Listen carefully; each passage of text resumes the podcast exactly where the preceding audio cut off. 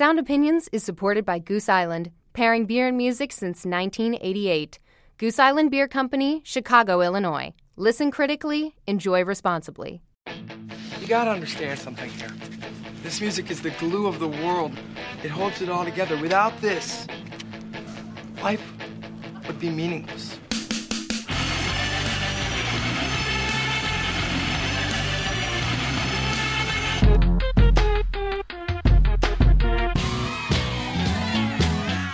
What are you getting so crazy about? It's just music.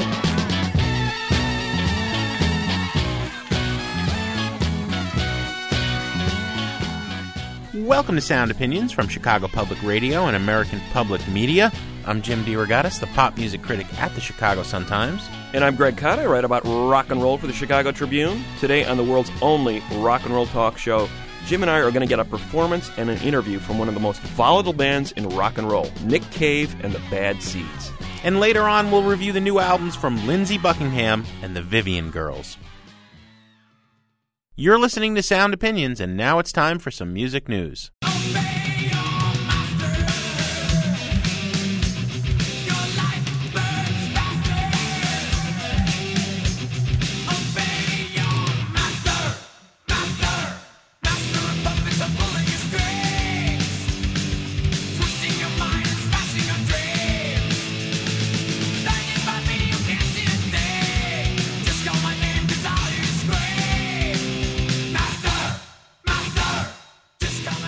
Master of Puppets by Metallica, and the uh, Puppets and the Puppeteers are realigning as we speak, Jim. Uh, the record industry is going through massive changes, as we have been documenting on Sound Opinions for the last few years, and one of the biggest changes of all is about to occur. Ticketmaster, the largest ticket company in North America, is going to lose a major chunk of its business in the next couple of months when Live Nation, the world's largest concert promoter, uh, is going to pull out of it, out of the Ticketmaster business and create its own ticketing company. Mm. But Ticketmaster already has Plan B in place. It has aligned itself with Irving Azoff's Frontline Management Company and creating a new company called Ticketmaster Entertainment. Now, Azoff is one of the biggest players in the music industry as we know it. He manages the careers of major, major artists who have played Ticketmaster venues for decades. Artists like the Eagles, Jimmy Buffett, Neil Diamond, Van Halen, Fleetwood Mac, Christina Aguilera, Stevie Nicks, Aerosmith, Steely Dan, Journey, and Guns N' Roses, bands that have brought in millions and millions of dollars to the record industry over the years. Now Ticketmaster is getting into the management business with Azoff. Azoff, a man with nine lives. Like yeah. Clive Davis, every time you think he's dead, he resurfaces with some new plan to reinvent the business. Well, before management, Azoff ran M C A Records, one of the largest record companies in the world. He was known throughout the industry by the not very flattering nickname of the Poison Dwarf. You know, Live Nation's doing these three sixty deals with artists like Madonna, right, where they're going to be the record company and the touring company combined for, for these artists, U two, right? With Azoff and Ticketmaster getting together, they seem to be moving in the same direction. Yeah, it's it's going to be interesting to see. Azoff in the last couple of years has, has done his own bit of reinvention by signing these exclusivity deals with these major retailers. The Eagles record, he arranged that exclusive mm-hmm. deal through Walmart. The Eagles had a huge success with that record, seven, selling seven million copies through Walmart stores. Did the same thing with the A C D C record, is about to put the Guns N' Roses record exclusively into Best Buy. So the record industry is being reinvented. Azoff at the forefront. Now Ticketmaster wants a piece of his action, and it'll be interesting to see what Ticketmaster turns into. Once North America's largest ticketing company, now getting into artist management, could they become a record company next? We'll wait and see.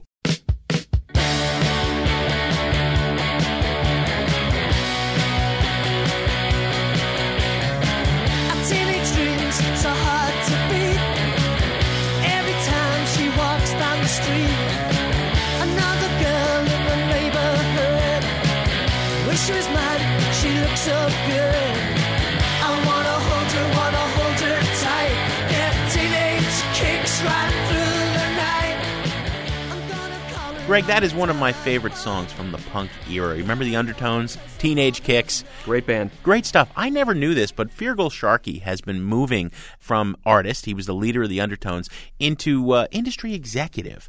And he recently became the chief executive of U K Music over in Great Britain. That's the umbrella organization that will represent songwriters, composers, musicians, record companies, managers, promoters, publishers, and producers in their battle to try to get the internet service providers to begin forking over some money for people who use them to illegally download music. I think that the record companies are realizing we were never going to stop people from illegally downloading music. So now we're going to go after the I S Ps on the one hand. We're going to make people who provide you the internet begin uh, paying for whether you may use them illegally. Kind of like making car manufacturers pay for, for people who may speed. Right. I don't right, understand exactly. that. On the other hand, in the U S, the Universal Music Group is teaming up with Dell, which is the largest manufacturer of P Cs in North America, to begin adding preloaded M P three threes from the Universal Catalog into new computers that are purchased from the company. A fifty-song playlist is going to be twenty-five dollars tacked on to your, your uh, computer, one hundred songs for fifty dollars. It's going to be uh, D R M-free, so you can then copy it onto, you know, you can burn a C D and copy it to other players. You know, why would you want this? Why would you want to buy, you know, music preloaded into your computer? It's a weird state of affairs. Yeah, I mean, the point of the news story, Jim, is that the computer companies are at the forefront of this next frontier of how the industry is going to try to figure out how to deal with peer-to-peer file sharing. The point with the Universal thing uh, with Dell is the price point, okay? Instead of paying almost a buck for a tune as you would with iTunes, you're going to get a tune for about half that price, yeah, according to this sense. pre-bundled thing. But the problem is you don't have a choice in what that song is. And I think there are two issues here. At what point will consumers pay for music? But also it's a matter of choice. And in this case, the industry has got half of it right. The price is coming down, but it's not giving the consumers any choice as mm. to what those songs are going to be. And until the industry comes up with a solution in which it allows consumers to have access to all the music that's out there at a reasonable price point, and I think fifty cents per song is the beginning point of a reasonable discussion about what a reasonable price is, they're not going to win this battle.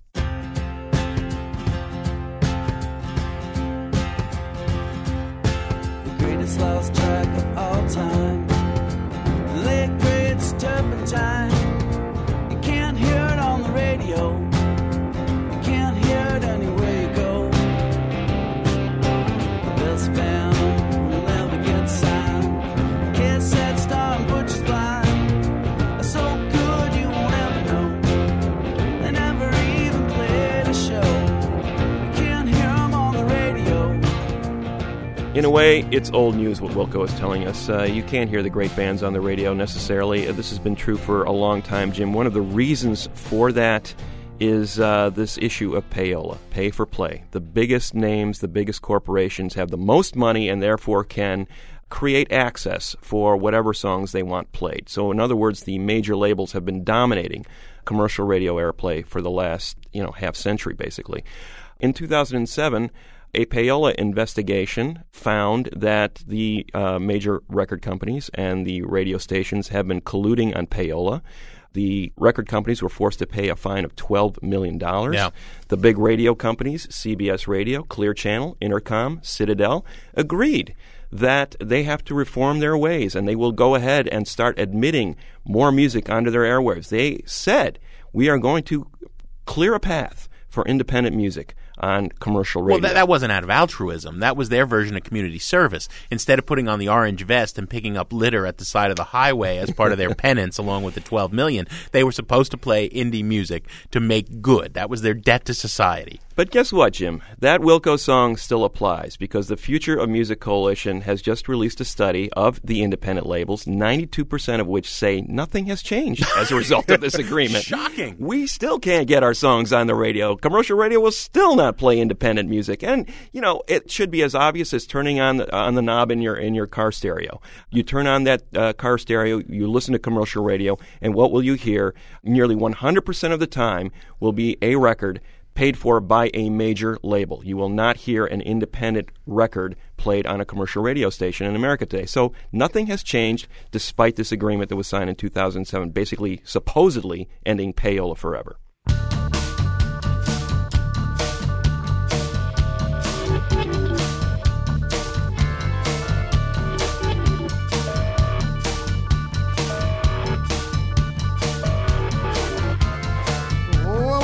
so we had, we didn't, uh, and what we have now will, will never be that way again, uh, so we call upon the author to explain. You're listening to Sound Opinions, and that is a track from Dig Lazarus Dig, one of the best albums of the year. Jim and I had the pleasure of reviewing that album a few months ago, and the band that made that record, Nick Cave and the Bad Seeds, were on a rare North American tour recently.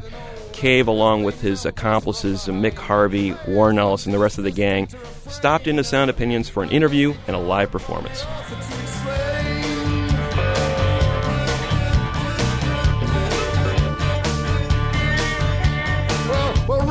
Clutched in his hand, he died with tubes up his nose, and a cabal of angels with, with finger symbols chanted his name in code. We shook our fists at the punishing rain, uh, and we called upon the author to explain. And we are here with the mighty Bad Seeds. What an honor, gentlemen. Welcome to the show. Thank you.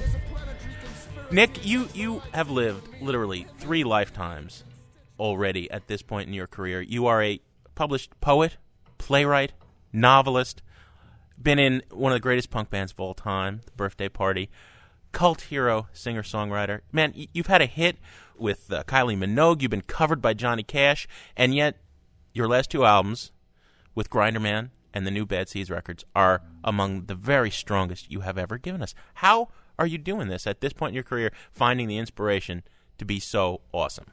Uh, That's a hell of a question.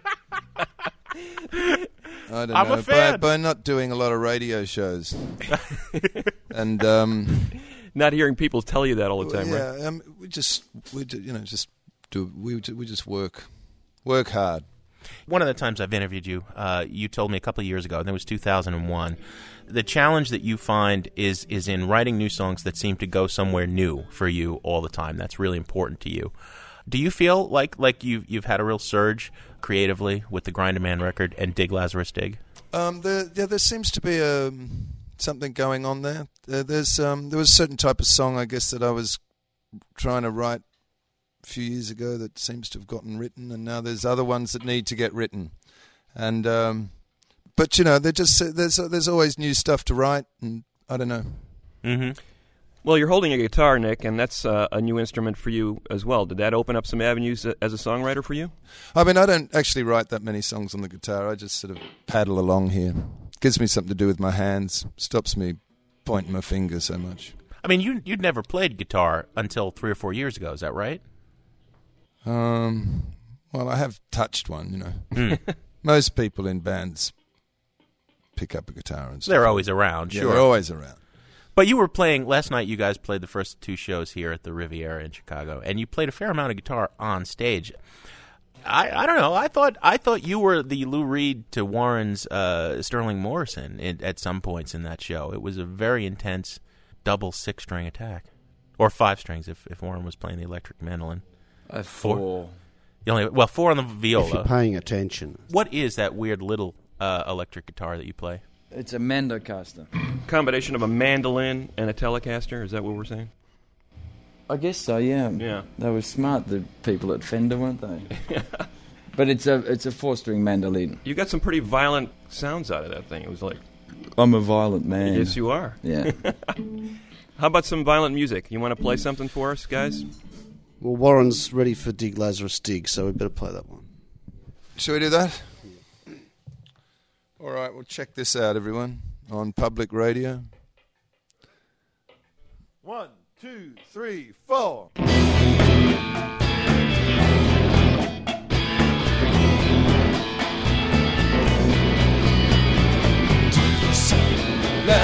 dig yourself. Lazarus, dig yourself.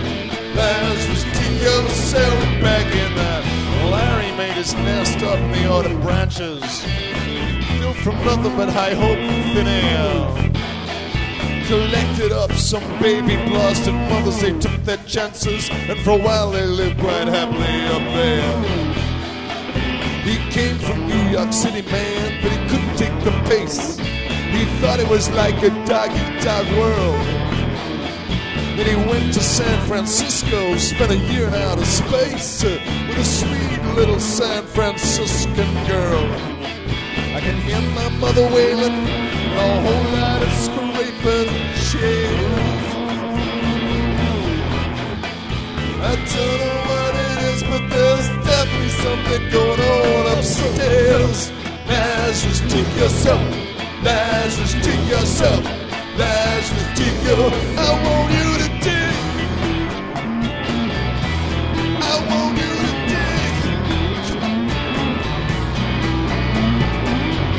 dig. Well, meanwhile, Larry made up names for the ladies, uh, like Little Miss Boo and Miss Quick.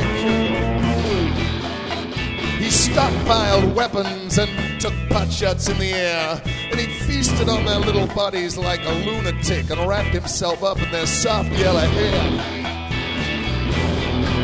I can hear chants and incantations and some guys mentioning me in his prayers. I don't know what it is, but there's definitely something going on upstairs. Lazarus, dig yourself. Lazarus, dig yourself. Lazarus, dig yourself. Want you to dig? Yeah, I want you to dig.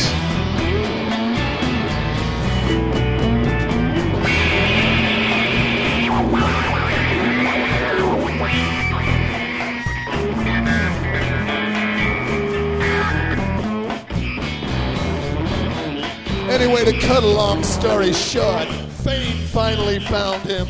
Mirrors became his torturers. Cameras snapped him at every chance. Uh, the women, they all went back to their husbands uh, with secret smiles in the corners of their mouth.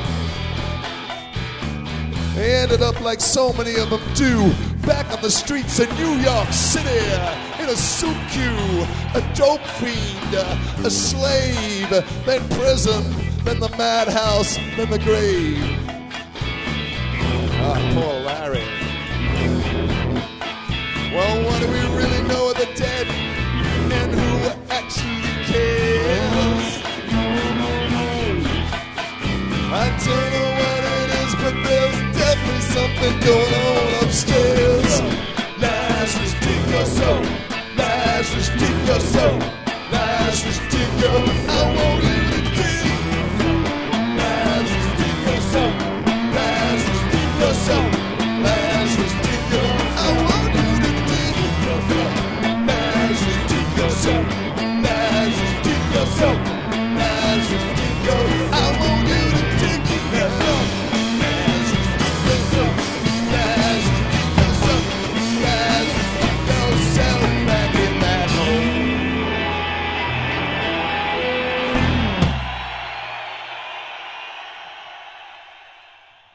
hole. That is great stuff. You're listening to Sound Opinions. That was Dig Lazarus Dig from Nick Cave and the Bad Seeds, a title song from their new album. Um, Warren Ellis committing violent acts to a viola over here. It was uh, that was like, people were wondering, what was that sound? What was making that sound? That was basically uh, Warren Ellis on a viola with uh, an armada of foot pedals. Correct, Warren? Well, there was the band there, too. Yeah.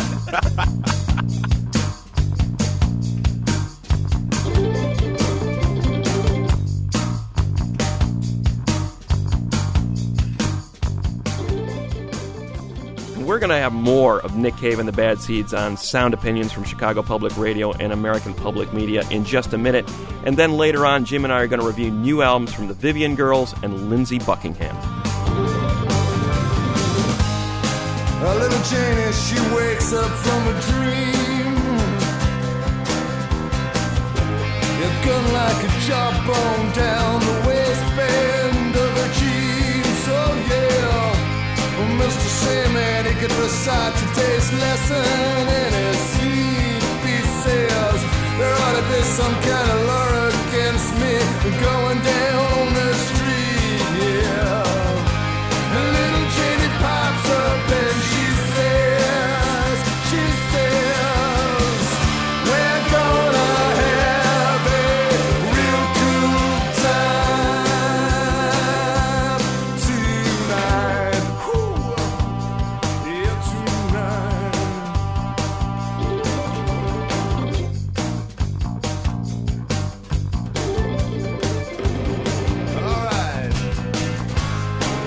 Back of Janie's jeans, she had the jawbone of an atom. Mister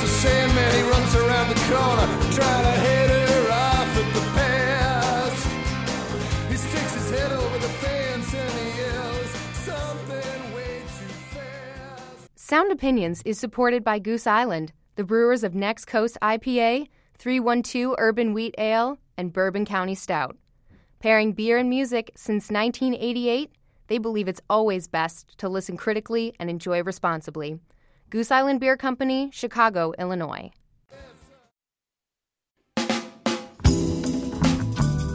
When I came up from out of the meat locker, city was gone.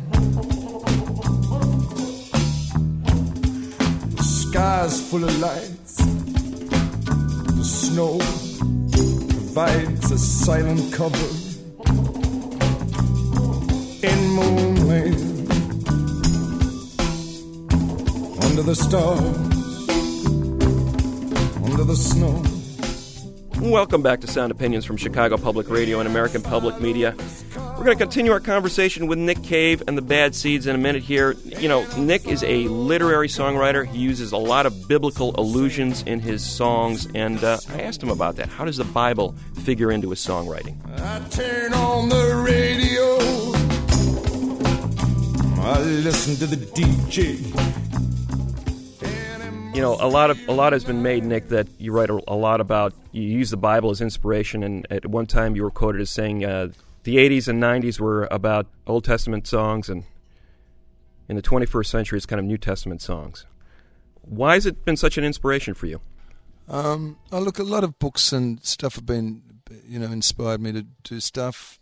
I don't know. To be honest, I don't really know. I, I actually didn't. I tried desperately with this record to not let any kind of religion in, but it just sort of kind of seeped in a bit. Seeped in through the back door. Yeah. And I stepped out on the streets, all sparkling clean, the early morning dew. Maybe it was you and maybe it was me. You came on like a punch in the heart.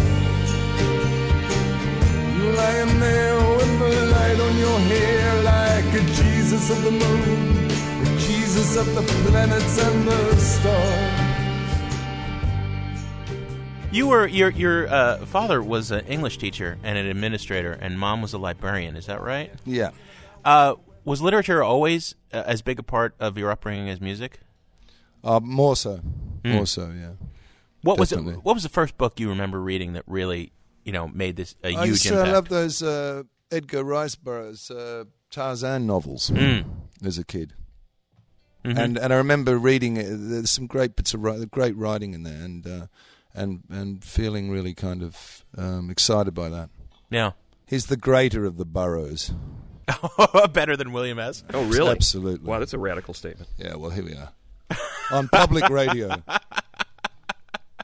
I don't know. Junkie's pretty great. Yeah, but he doesn't have rice. Well, there, there, there you go. What inspired you to do music in the first place? Um, well, because I um, failed everything else. Was there ever any thought to being a writer instead of a, a songwriter? No, not really. I mean, I do. I, you know, I just don't see why I can't do whatever. Everything. Yeah. Can you tell us how the Grinderman record last year sort Warren, of... Warren, Warren, why don't you talk about that? Yeah, how did that... Warren, what was the perspective in how Grinderman led to Dig Lazarus Dig and the differences between those two recordings? Oh, man, that's a hard one. Um, I don't know, it just came after it. Yeah. And like, you know, we just chronologically yeah. follow. I mean, well, it was a surprise. We'd, even... we'd been playing in this smaller formation yeah. with Nick, and uh, that over a few years led to Grinderman, and then we did a Bad Seeds album, and because that was before it, and... a bunch what, of other stuff. It was... What, what happens is that, you know, everything that you get involved in, it, it, it does inform the next thing. It can't help but, but influence the next thing you do, and that doesn't matter. You know, it doesn't matter what you're if involved. It's good. Whether it's yeah, or if it's bad. Well, if it's bad, too, if it's yeah, bad, it tells you know, what not to do. You know? It's a reaction. Yeah, and it gets so, that out of your system. Um, so it's all grist to the mill, as they say. Well, Grinderman is a nasty recording. It was nasty, you know, it's nasty on album. It's nasty live when you guys played it last year. I think that the, the most just harsh and Sexy. abrasive. Yeah, well, wonderful. I'm using nasty in, in the in the best sense of the word. Uh, I like nasty. Yeah, nasty. But also a celebration.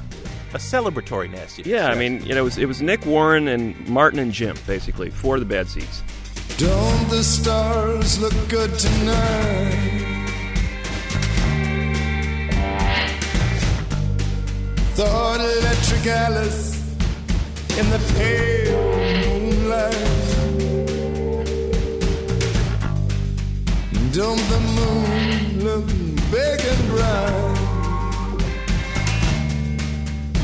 bright? Thought electric Alice in the pale moonlight.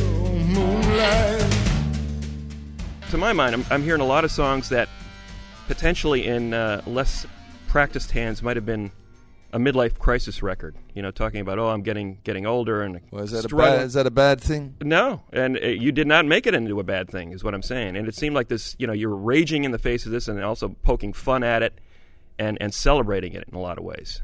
And it seemed like an album you, uh, you know, you, you were going to take the opposite tack rather than, than, than sort of letting this get the best of you. You well, were going to celebrate let, letting what get the best of? Aging. Oh, yeah. Uh, you know, I mean, I, I don't go for that midlife crisis thing. I never had one.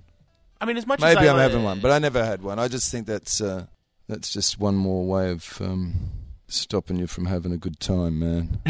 Well, because I think I think what we were thinking of, Nick, is, is like, you know, you see Lou Reed today, and he plays with the, the music stand in front of him, and he's reading, you know, the lyrics to his new uh, songs as if he's giving a, a college lecture. Whereas... I, I saw him play... Last year, played guitar at a, at a kind of Leonard Cohen thing, mm.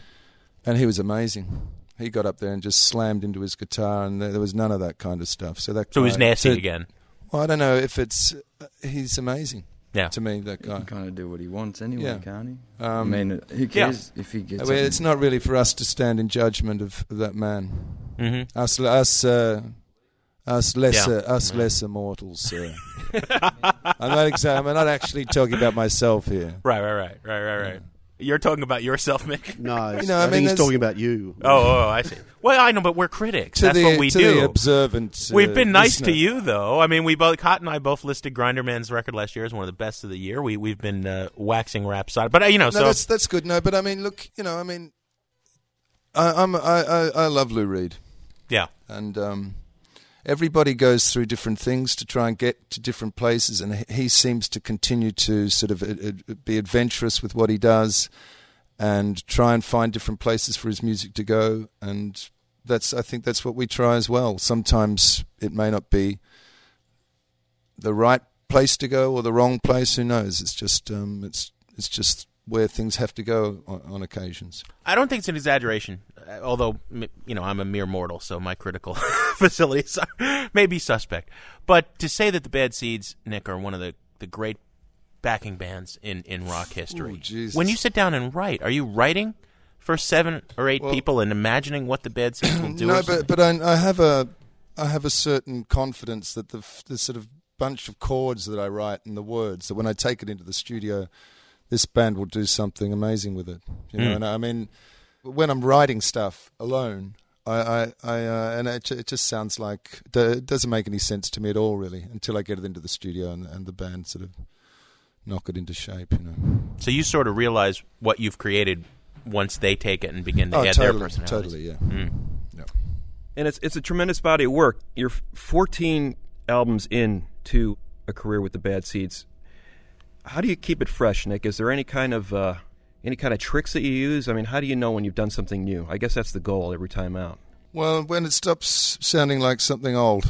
I mean, that's really what it what it what it's like. It's to go into the where I work when I'm writing stuff on my own and keep writing until you start getting a certain feeling about what you're writing that is um, that is different to the feeling that you've had before, or, or a sort of excitement about what you're doing. And that sometimes takes quite a while to get to that point. But I don't think anyone's uh, interested in just making the same record over and over again. Mm-hmm. I, I mean, are you able to be brutally honest with each other? I mean, are there pretty good B S detectors in the band where you can actually have arguments and say, you know, that's not working, that stinks, you know, we need to start this over? I mean, no. What are those discussions like? doesn't doesn't happen? Doesn't happen. Even Mick, after being with you for all these years, can't come up and say, you know, Nick, this one is not top drawer. Definitely not. No, no, no. They, they, they have they have one song. They usually grab one song and kick far, it. Far far too frightened to do that. You know, a couple of years ago, uh, Nick, you were living on a houseboat, and you would walk to an office uh, to write every day. You were man. Have you been okay. stalking me or something? Yeah, I, I've written Checking about you, you before. See, you know, it's one of these deals where you're on the phone in, in the U K or whatever. I'm here. You're every, freaking me out. The album comes out. We talk every year, but we've just never met. You know, okay. And then I go see the show, and you're on stage, and I'm. You know, anyway, I don't. I don't live in a houseboat anymore. No, no, no. I know, but do you still go to an office every day and write? You, you were describing this very disciplined way of working, where you know, just like like, like a nine to five yeah, well, job. Well, I I, I have to uh, be on my own to write lyrics. I'm not able to do it any other way, so so I go to a place on my own and do that. Yeah. So the lyrics and maybe a few chords and bring that to the band, and then then it becomes a song. That's pretty much. Yeah. Pretty much the working method. Yeah. Wow. And you do a lot of. Uh, everybody in the band does a lot of outside work. Uh, I know you do outside projects. Uh, I, I know you. I, I think you and Warren are working on a, a film score, or is it is it done? Well, we nearly finished the the the, uh, the score to the uh, film The Road, uh, of the Cormac McCarthy novel. Wow, that's pretty cool. That's going to be great. And that's I all... mean, the the movie's going to be great. Mm-hmm. And is that instrumental music or any lyrics? No, words? no, no, no. They don't want me. Singing on it. No one wants me singing on it. That's it's post-apocalyptic enough. Uh-huh. Mm. Well, what's the next year like, though? Uh, you said the film score. What what else is coming up for you? Um, there's a new novel um, that comes out in uh, middle of next year, I think, and um, new Grinderman record. That's the next thing we're making. How did you find time to write another novel? In between, I mean, because you, you've been putting out a lot of music. There, you know, the Bad Seeds have been prolific in the last three, four years. Well, there's a lot of time on the bus. We've been touring a lot, and mm. I, I, I wrote it on the uh, tour bus, actually. Wow. That's yeah. very disciplined. So you work well, hard, I mean, Nick. You, you should come on our tour bus. oh, it's, it's grindingly tedious. Now, you write on a laptop or uh, write it out longhand? I, I wrote it by longhand. Yeah? Wow. Yeah. Old school. Twenty years on the tour bus. Well, it's a certain it's a certain kind of novel, so I just had to keep my ears open and pretty much write down what everyone said. You're just transcribing what's I'm happening. I'm transcribing the pornographic thoughts of my uh, fellow colleagues. There you go. It's not writing; it's typing. Mm. Although in your hand, yeah. longhand writing. That's right. Um, it's been a pleasure to have you guys here. That was what you were going to play for us, right? Or we can't persuade you to play another. I can do whatever you like. We can we can play uh, you know just about anything. Tupelo would be awesome. All right.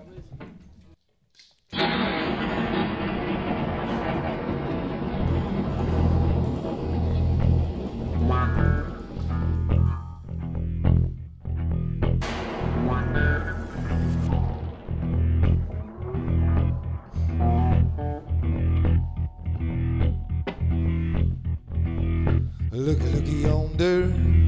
Look a looky yonder, look a looky yonder. A big black cloud come, yeah, a big black cloud come, yeah, come to Tupelo, come to Tupelo. Yonder on the horizon, yonder on the horizon. Stop the mighty river and suck the damn thing dry.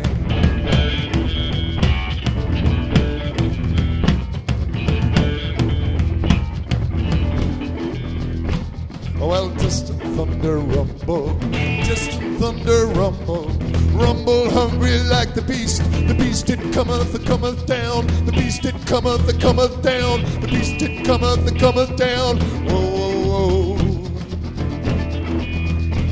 Yeah, Tupelo bound. And now.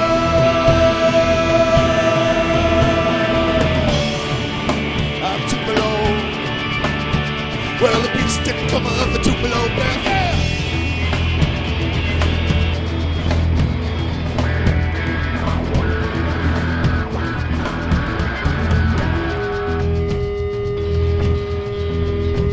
Well, the hen won't lay no egg.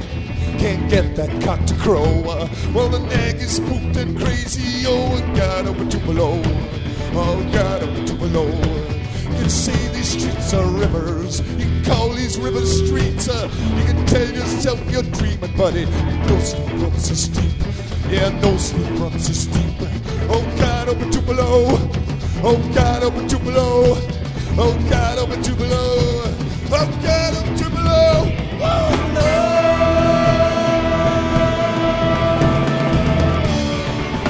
Out to below, till the king's born at two below.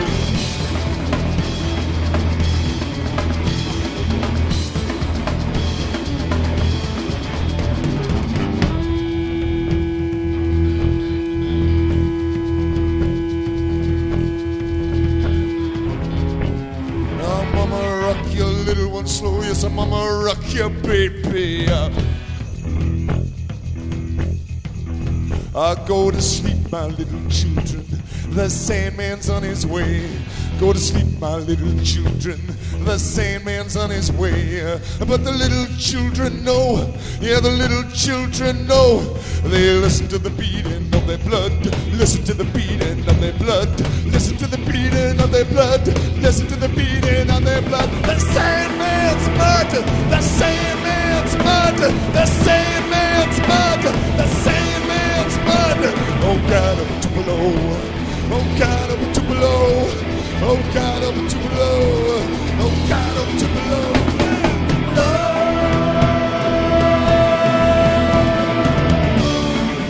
No. I'm too below. Till the king was born in a two-barrel.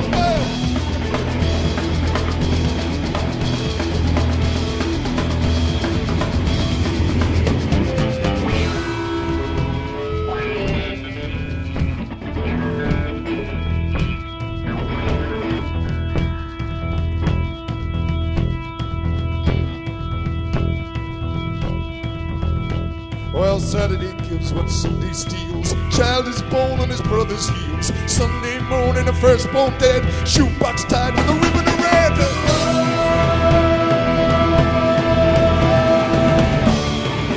Out to below. Yeah, the shoebox tied with a ribbon of red. Well, Saturday gives what Sunday steals. Child is born on his brother's heels. Sunday morning, the firstborn dead, shoebox tied with a ribbon of red. Oh,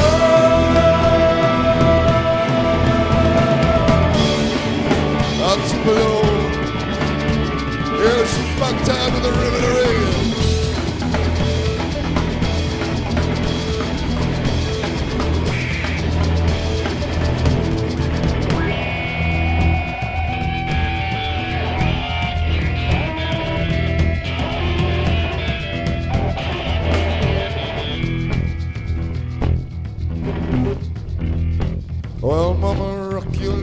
slow as a mama rock your baby.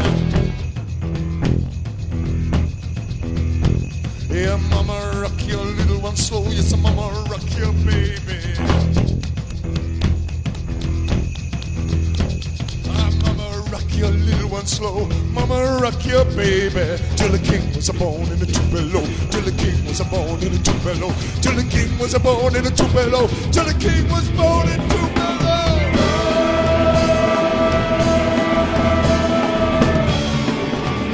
Too below, till I live on the morning,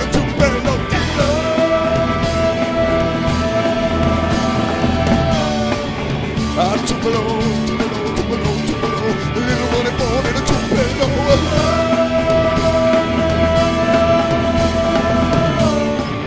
I'm too below. I'm too below. Well, you will reap just what you sow. Wow. Yeah. Tupelo from uh, Nick Cave and the Bad Seeds. Great song, great band. Uh, thank you. Nick and the Bad Seeds, thank you so much for being on Sound Opinions. Thank really you very much.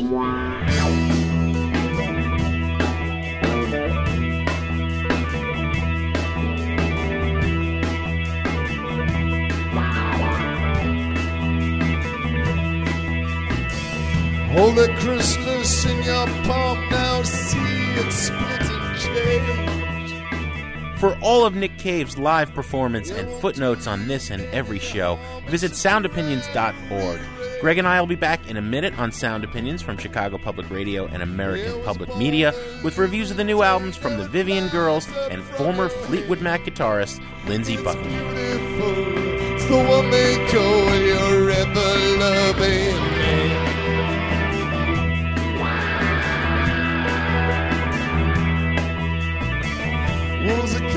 your babies away and your kids drip from their teeth. The nights are long and the day it offers no relief. You spread yourself like a penitent on the mad vibrating sand. Into your teeth, arrange to meet your midnight. Everybody's coming around my place. Everybody's coming around my place. Everybody's coming around, baby, don't you see? Everybody wants.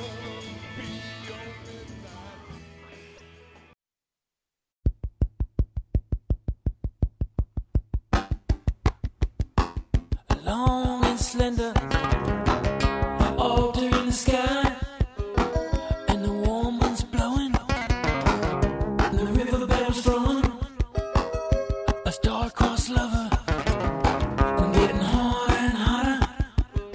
Oh, I didn't mean to hover, I just had to love her. Welcome back to Sound Opinions from Chicago Public Radio and American Public Media. That is the voice and guitar of Lindsey Buckingham, the auteur of Fleetwood Mac for the last thirty years and also a solo artist in his own right.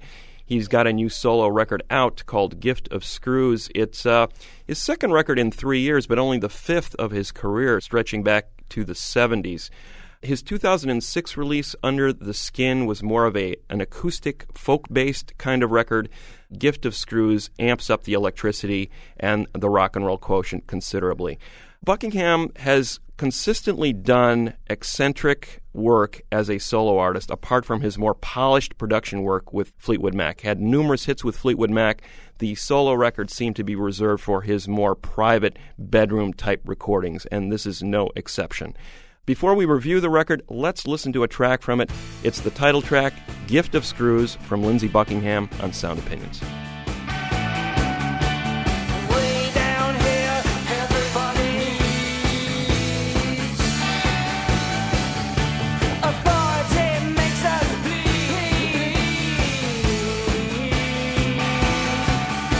Gift of Screws.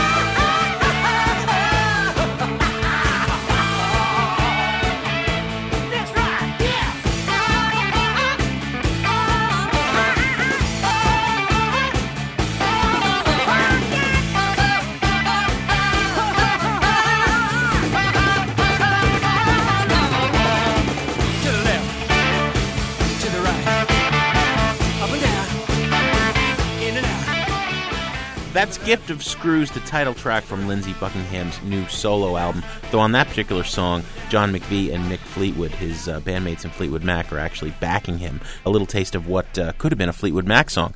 You know, I've interviewed Buckingham a couple of times, Greg, as I know you have, and one of the things uh, he, well, the thing he always says when you ask him about why are you so slow in putting out solo albums, he says, you know, every time I think I have one together, Fleetwood Mac calls me, and all the songs get sucked up into the Fleetwood Mac project. Right. That wasn't the case with Under the Skin, an album that I admired for its artistry more than I actually liked. It, it was so mm-hmm. quiet and precious.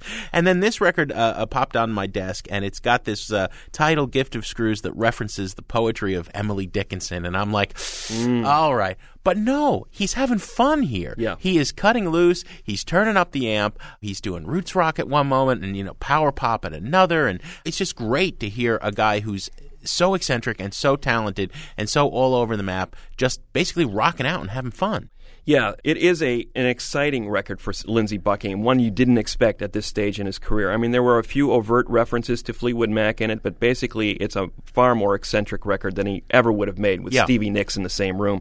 And I think the key to it is his guitar playing. He's a, an incredibly gifted guitar player, and you hear all sorts of different types of guitar playing on this record. That riffing, that barbed wire riffing on Wait For You, is oh, kind yeah. of a throwback to what Peter Green was doing in the early Fleetwood Mac before mm-hmm. Buckingham joined the band.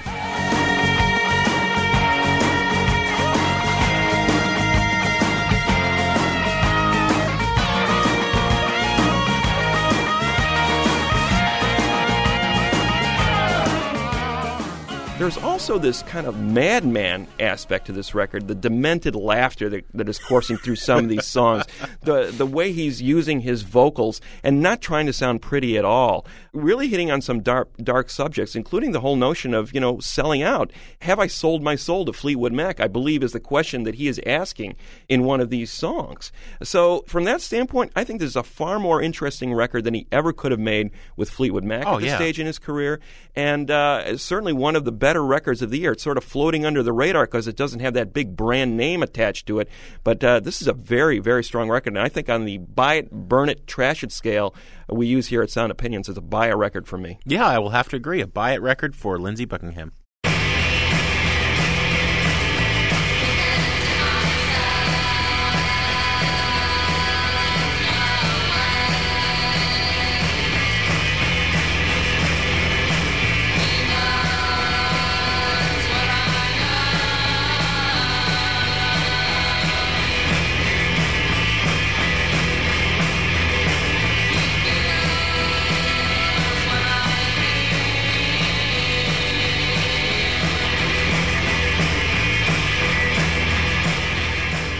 That is a song called Tell the World by the Vivian Girls, a trio from Brooklyn. It happens to be a video that's getting a lot of buzz on the net. Very cute, very lo-fi. This is a band that's building considerable buzz, Greg. As I said, based in Brooklyn, three young women. Debut album originally released in May with a limited run of five hundred copies, just came out again, issued on C D uh, in October. They were starting to build at South by Southwest last March. I think it's reached a crescendo with the recent College Music Journal conference in New York. People are talking about this band, named, interestingly enough, the Vivian Girls, for the outsider artist from Chicago, this man who was a janitor, Henry Darger. Um, he's really controversial because on the one hand, it's very naive youngster art, and the reason I'm talking about this is because I think it plays into the aesthetic of this band. Mm-hmm, yeah. uh, you know, these young, sort of sexless, naif children, but he invented this fantasy world where these children, the Vivian Girls, were, were slaves, and they were tortured by unseen evil forces. It's very disturbing stuff. The Vivian Girls are playing with this in terms of, on the one hand, we're pretending we're nine years old, we just picked up these instruments. On the other hand, it's very, very sophisticated music. Let's play a song from it and give some thoughts about this self-titled debut by the Vivian Girls. This tune is entitled Where Do You Run To on Sound Opinions.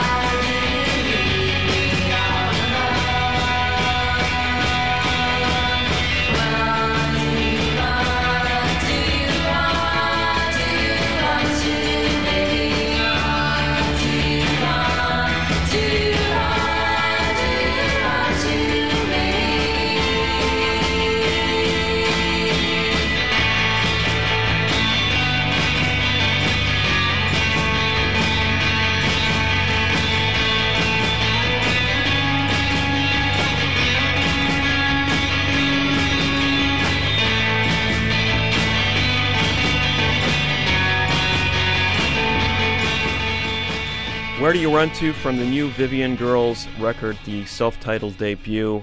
I think the Darger reference is very apt because Darger talked about this collision of innocence and extreme violence in that epic work that he created. And I think that's what we're hearing here. Those innocent voices against these scuzzed-up guitars and these yeah. trash can drums. It's intentionally lo-fi. The production is, is, you know, it's not about the production, but there is a sound here, and it, and it's a cool sound. I, I think that's an absolutely haunting song. There mm-hmm. are these explosions of exhilaration where they're talking, I want to tell the whole world about the new love that I found. And then there's a dark undertow in a song like that where they, they almost seem haunted by this idea of, of walking into this new world or this new love and finding out what it means. You know, young women walking into the adult world and yeah. having all of their innocence corrupted by it. It's a powerful thing. It's a powerful theme. It has been the bedrock of rock and roll for as long as we've known it. They're not doing anything new, but they're doing it very, very well. And I think this record is exactly what it needs to be. It didn't need to be any longer. Some people say, well, it's only twenty-two minutes. It's only only ten songs. I no, say, it's, it's just right. What more can you do? I mean, these are perfect little pop songs, and I think this is a buy-it record. I agree. I agree it's a buy-it record. I'm overcoming my, my dislike for the uh, lo-fi aesthetic. I am not a fan of other bands like Times New Viking that are bringing back that Guided by Voices and yeah. tons of four-track artists before them. You, you know, I mean, it's like, yeah, you can make a record that sounds like it was made in your basement with no talent, but why do that when you can make a record that sounds good? I don't, yeah. I don't know. On the other hand, the songs are so strong here that they transcend the production. They transcend the hype. You should buy the record.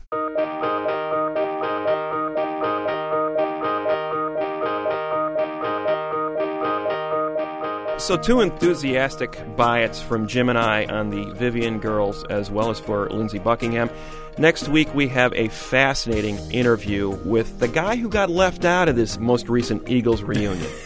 Don Felder, a guy who wrote some of the great songs in the Eagles canon, a great guitar player for thirty years in that band, with an illuminating biography of how that band rose to fame and then fell apart. Greg, we have some thank yous to say. Nick Cave and the Bad Seeds were recorded by uh, Mary Gaffney and Sarah Toulouse. Sound Opinions was produced, as always, by our ace team of Todd Bachman, Jason Saldana, and Robin Lynn.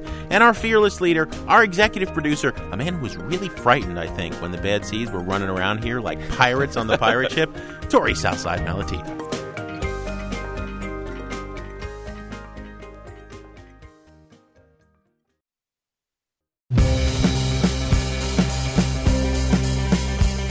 Sound Opinions, everyone's a critic. Now it's time to hear what you have to say.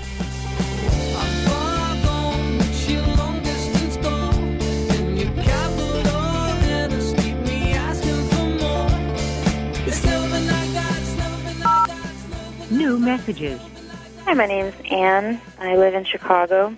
And uh, you guys had just asked on the air if people would rather have a hard copy or just kind of keep it in their computer, which can always get erased.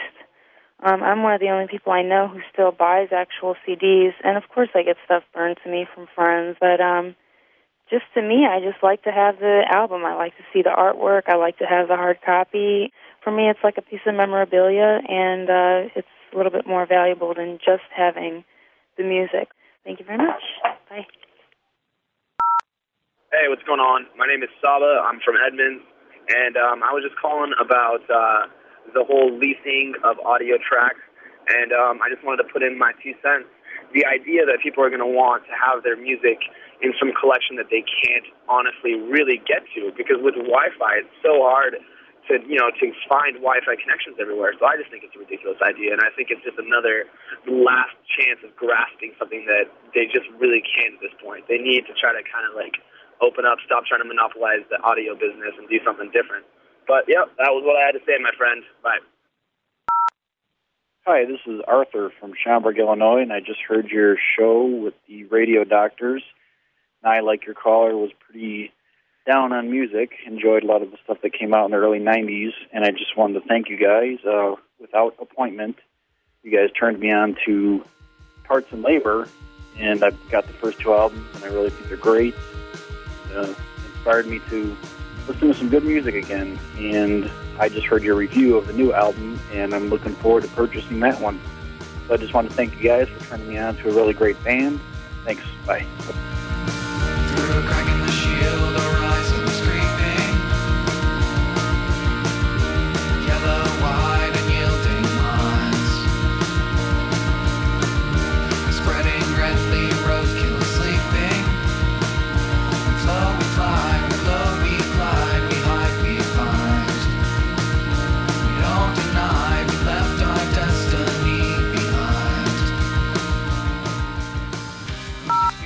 Hi, this is Mary Alice from Juneau, Alaska. I really loved your playing that song, Bernadette.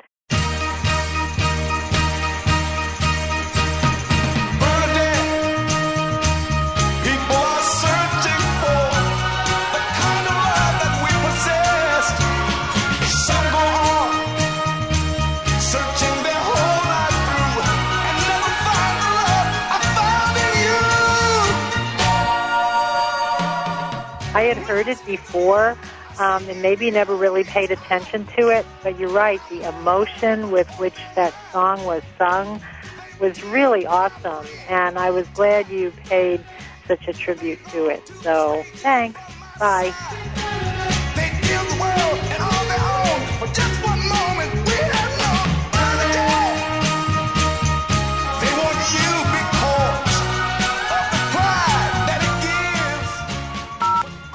Hey guys, this is Allison from Durham, North Carolina. I was listening to the show yesterday with my fifteen-month-old daughter, Ella. I had promised when I adopted her three months ago that I wasn't going to be a Barney mom, that she was going to hear real music and not just the garbage that they make for kids. So she's definitely developed some taste. She really loves Al Green. She likes tons of hip-hop. And she has apparently reserved a special hatred for Shania Twain. But when you started playing the Wire song, the fifteenth, she started in the middle of the kitchen wiggling that can only be described like Goldie Hawn on an episode of Laugh-In. It was hysterical. I wondered if it was just a fluke. So last night some friends were over, including um, a ten-year-old who had also been listening to the show at the same time I was at her house. We started playing it, and sure enough, off she went again. She's been listening to it all day and wiggling all over the house. Thanks for a great show. Bye.